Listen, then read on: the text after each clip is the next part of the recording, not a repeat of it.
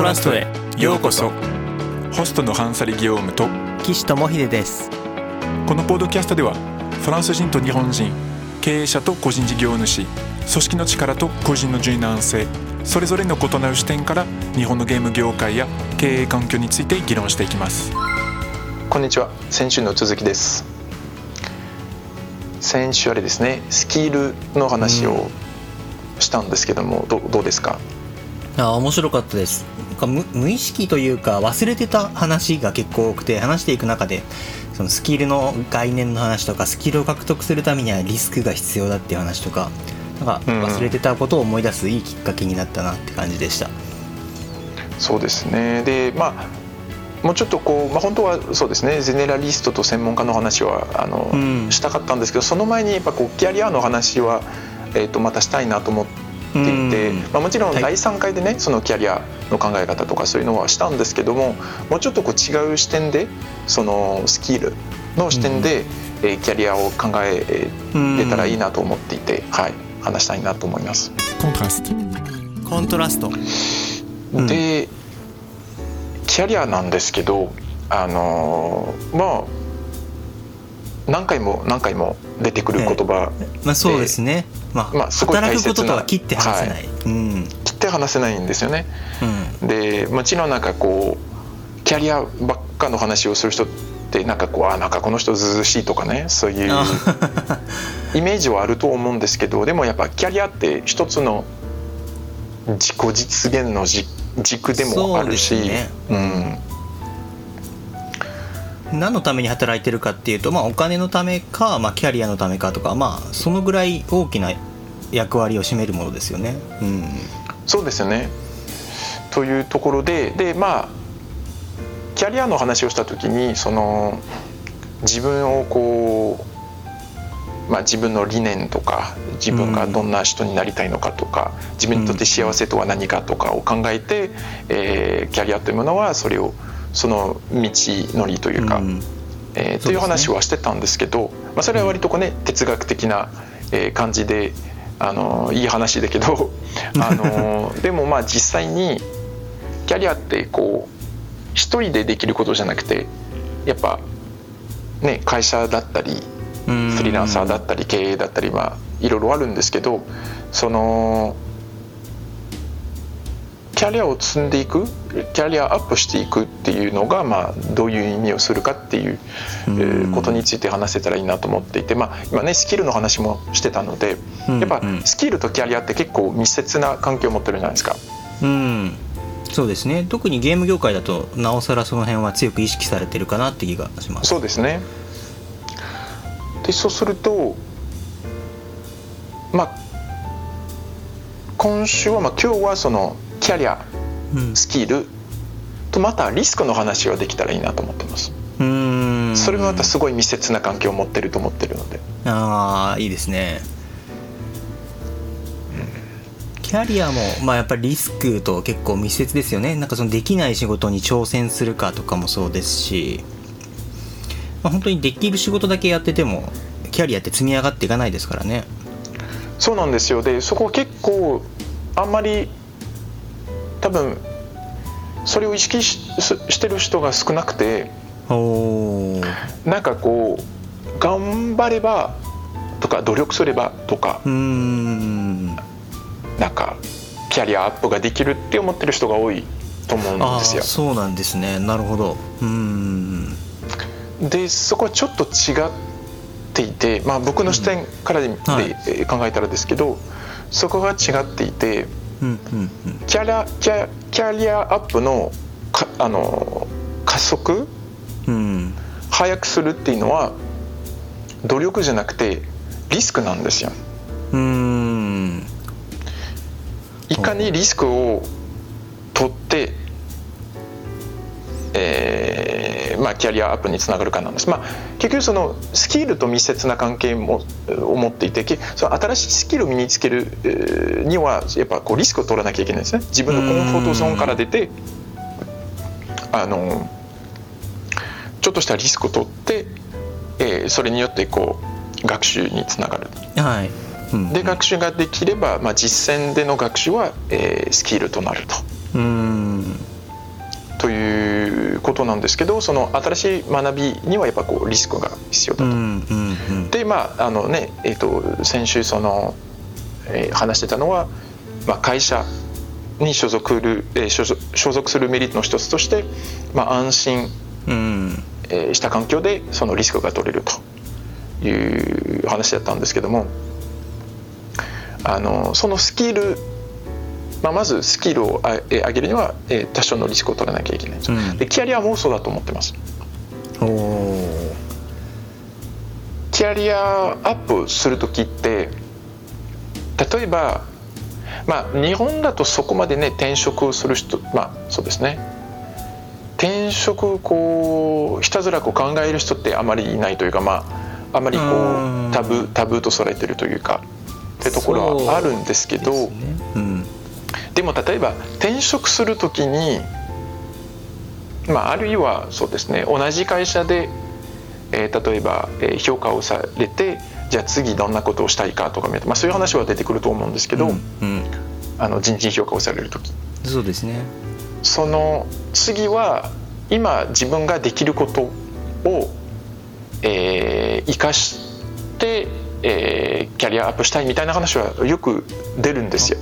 あー確か実際にワンワンとかをするときに自分がこれまで経験したことを生かして、えーうん。もっともっと会社に貢献したいですっていうのはよく出てくるんですけどうん。それはですねちょっとロジックが発端してるんですよ。なるほど。ほう。だってと言いますとはい。と言いますとその今できることをもうやってもらってるからっていうことなんですね。なんか前回の話に通じる部分がありますね。給与の話とつながりますね。なるほど。そうなんです。だからうん。できることをできることでもっと貢献したいっていうのがまず ロジロジックが破綻していていやいや。やったことがないことというかそのこうこれまでの自分の経験とかスキルとかを生かしてなおかつ、まあ、自分がこれこれぐらいのなんでしょう。ここれぐらいの、まあ、スピードで、えー進化してるかその上達してますよと。ここ1年でこれぐらいのスキルは身につけたとか。1年前にこれができなかったのにはできるようになったっていうのをアピールしてそのトレンドを見越したあのターゲットをつける。だからうん。今自分にはできないんだけど1年後にはできると思うと。そうですね。らそれをやらせてくれと。うんうんうん。いうのがキャリアアップなんですよ。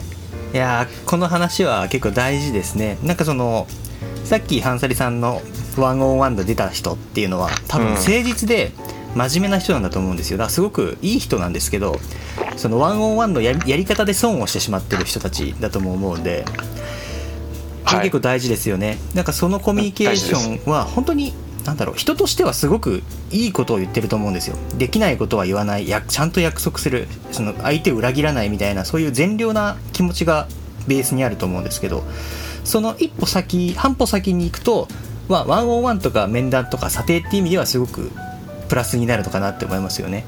でできることのちょっと先、ね、さあの先週話した4%プラスの挑戦というか。そうですね。そういう話をちゃんと他人として上司とマネージャーとして挑戦する。この考え方獲得すると、まあ、スキルアップもするし給与アップもするしキャリアアップもするし。そうなんです。大事な話だなって思いますね。そうなんです。だからできることで採用されると学習ができないんですよね。あそれはあります。それ本人にとってはかなり機械損失だなって。機械損失なんですよ。うん。まあ楽かもしれないしその安心して転職できるかもしれないんだけどあのそれでキャリアが止まっちゃうんです。うん。まあだから自分の可能性を信じて、あと勉強する覚悟を決めてやります覚えます挑戦しますっていうのは結構大事ですよね。大事なんですよね。うん。そうなんですよ。でまあ特にそのやっぱこう経営者で見た時にその挑戦したいっていう気持ちがあるかどうかなんですよね。そのうん。挑戦したいっていう気持ちはなかなかあの一からこう与えることができなくて、まあね、他人のモチベーションの話でも出てたことなんですけどやっぱこうそのドライブを持ってるかどうかなんですよね。だ本当に、まあ、向上心ってとこなんですよね。なるほどそこにつながってきますね。そうなんですよ向上心がないんだったらまずキャリアアップが無理。まあ、そうですねもうそこはもうしょうがない感じしますね。うん、でもその向上心があるのにそのなんだろうチャレンジしますって外に発表するのは怖いっていう人結構いると思うんでそこはもったいないですよね。その向上心があるなら、ね、ちゃんとそれを外に出してこういうことに挑戦したいします。このスキルを獲得しますっていうのを発信するのを覚えるだけでチャンスすごい増えるし、でそれがうまくいけば報酬も増えるしすごい物事がよ。く回りますよね。うん。でもしそのそれによってこう賃金が増えないんであればもうスキルを身につけてあの別のところに行けばいいし、まあ、そうですね。転職すれば。もううん別のところではもっと高く評価されるかも、うん、そうですね。そこはすごいもったいないなと思うのは、はい、社内だと話しにくいから結局転職する人っていうのもいるんですよ。ああそれも分かりますね、うん、なんか転職した方が、まあ、いろんな挑戦ができるから転職して挑戦するみたいな。でも本当は社内でも今の会社の社内でも挑戦できたのにその対対話ができない。うん。まあ、もちろんその対話ができないっていうのはあの従業員1人の責任ではないんですけど当然マネージャー、ね。えー、の責任もあるんですけどでもすごいもったいないと思うんですよね。だって今慣れてる環境とかでやれば逆に挑戦しやすいと思うんですよ。そうですよね。そうそうそううん、絶対そっちの方がいいんですけど、まあ、難しいのも分かります。例えばその唯一無二のポジションを取っちゃってる人とかは次のチャレンジして別のポジションに行くっていうよりは今のポジションを守ってほしいみたいなのも会社としては結構ありがち、まあ、ゲームだと例えばチャレンジで新しい技術を使って新規開発をしたいって思ってる人はいるけど運営やってほしいみたいなのは結構よくある話で運営やってる君にはこのポジションを守ってほしいって言われてなかなか次のチャレンジに行けないみたいなのはまあよくある悩みの一つですよね。そうまあ、そういう時はもう多分スノーベースで話して、まあ、それは分かりましたと。じゃあ1年とかは我慢しますけども、自分はやっぱこうキャリア的に、えー、学習したい。でその運営とかだと学習できることはあるんだけどそんなにないので、えー、挑戦はできない。であればそのもし1年後にはその新規開発とかに、えー、回してもらえないんであれば、えーと、もう別、まあ、転職すると思いますよと。そ、ね,、こは多分もうスノーベースで話していいと思うんですよ。うんまあ、そういう対話をしないまま転職しちゃうぐらいだったら、まあ、そういう話をしてちゃんと建設的な方向に目を向けた方がお互い幸せですよね。うん、幸せだしその多分納得いくと思うんですよ。やっぱその結局こう社内で対話が怖いとかしたくないからって言ってこうそれを回避するっていうのは何だろうすごい機械損失だし結局その難しい状況をこう直面した時に対応できない、それも実はスキルなんですよ、そういう 対応ができるっていうところがスキルなんで。うん。それを実践しないと身につけられないんです。身につけられない。うん。一つチャレンジするタイミングを逃しちゃってますね。そうなんですよ。だからキャリアアップっていうのもスキルなんですよ、ああそうかそういう時にちゃんと対話するっていう実践をできるだけ多く積んだ方が、まあ、もちろんいいですよね。そうなんですよ。うん。そこは本当にね知識いくらこう本で読んでもやってみないとどんな反応になるか分かんないし、うん、なのでそこはもう実践ででも実践をせずにこうやっぱもう転職するっていうのが本当にもったいないと思うんですよ。もったいないですよね。さっきのその慣れた環境っていうのを手放すことにもつながるし。でまたその対談をする対話をするっていう機会も逃してるから転職先でもまたいつか同じ悩みを抱えますよね。はいその通りです。うん。で同じことになっちゃうのでまた転職になっちゃうっていう。でじゃあもちろんあの転職した方が学べることが多いとかっていうか言い方はあるんですけどいやそうなんだけどでも何を学ばなきゃいけないかっていうと環境なんですよ。仕事じゃなくて。環境なんです。やっぱ最初の半年とかっていうのはその会社に慣れなきゃいけない。会社のやり方とかコミュニケーション取り方だったりとかワークフローとか。それって別に勉強じゃないんですよ。その自分のスキルアップにつながらないんですよ。もうただの新しい会社になれるだけなんで。そうなんですよね。そこはコストなんですよ。うんうんうん。だからもったいないんです。本当はだから慣れた会社でやった方が直にそのスキルのにあのつながるんですけど転職しちゃうと結局全くその実際の仕事と全く関係ないこともたくさん覚えなきゃいけないのでもったいないんですよね。うん。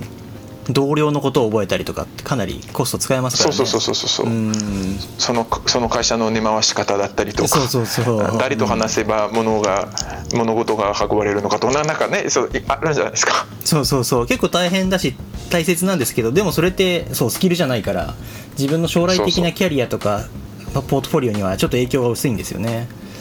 そうなんですよ、なので逃げずにただもちろんそのいくら頑張っても対話できない対話できないんだったらそれは当然まあ、ごめんなさいって言って別で行けばいいんですけど、うん、対話せずに転職するっていうのはもったいない。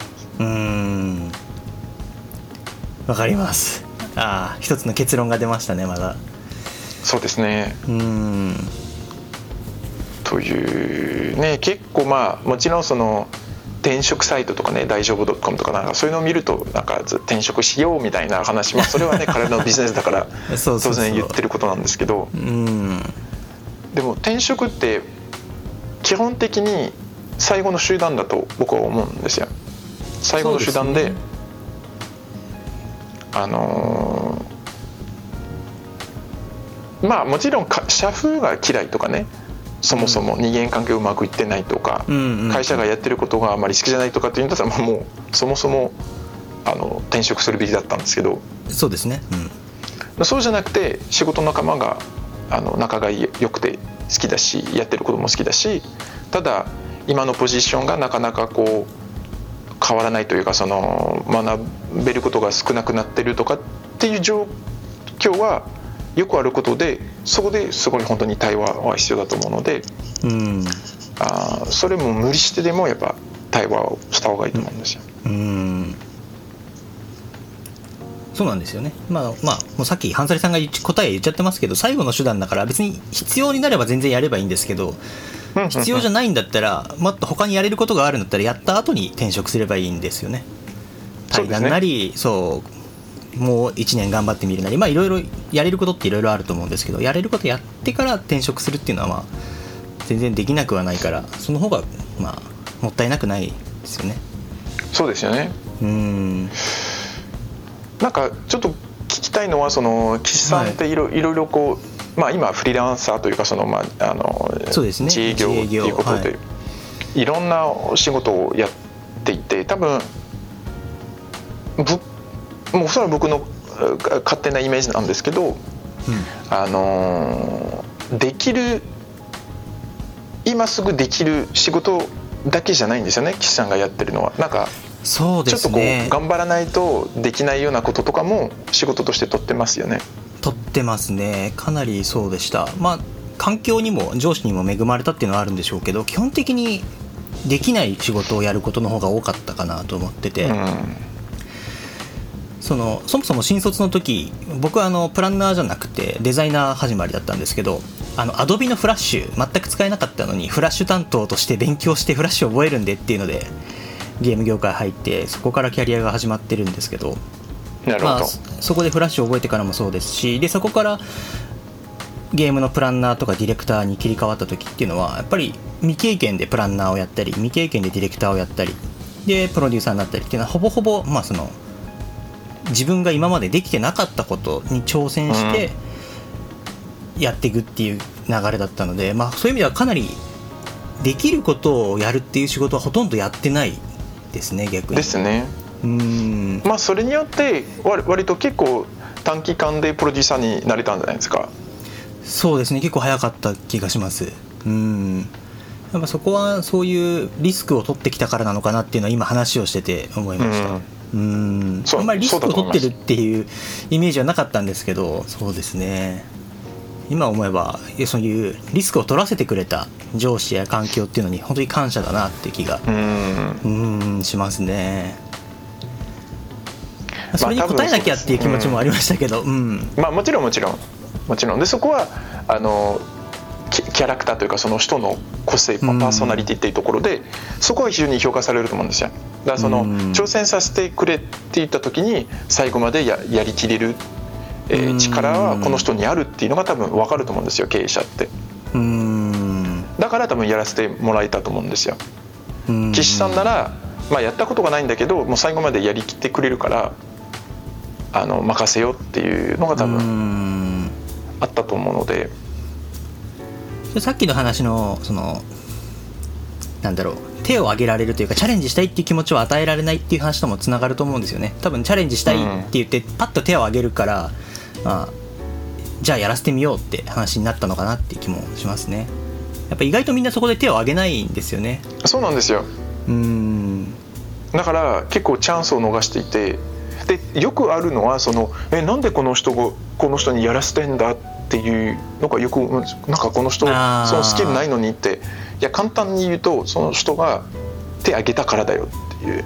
ああそれはめちゃめちゃありますね。そうだからうん。手挙げてない君たちがそこで文句を言う資格はないよ。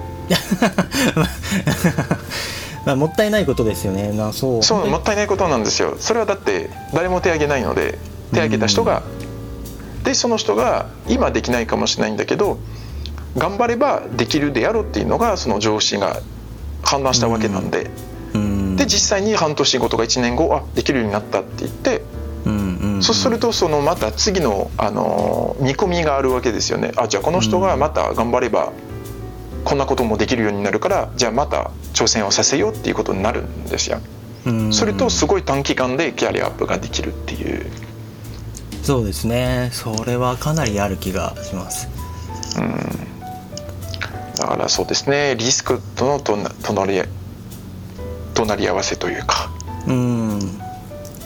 でまあその最初の話に戻りますけどリスクだけど会社で取るリスクっていうのはそんなにリ実はリスクじゃないから手を挙げた方がいですよ全然。いいなってはい。思うんですよ、そうフリーランスでやってると本当にダイレクトに響いてきますけど会社員でやってるうちはリスクと言いつつ全然リスクじゃない。会社がリスクを取ってくれるから手を挙げた方がいいねって思いますね。そこで結構面白い話なんですけどほうほうほうそういう対話が怖くてフリーランスになる人も多いんですよ。本当ですか？それは恐ろしい話ですね。なんかフリーランスだったらその人を、まあ、説得しないといけない人がいないからあの自由にそのやややりたいことをやらせてもらえるみたいな 勘違いが多いんですよ。なるほど。いや、まあフリーランサーだとリスクを取るともう100%をそのうまくいかなかった時に100%ダメダメージは食らう。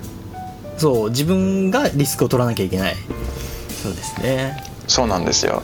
で会社でリスクを取るってもうごめんなさいでいいんですよ。そうなんですよ。うん。がんまた頑張りますと、あのー失敗からこうこうこう学べたとか。そうそうそうそう。そうはい。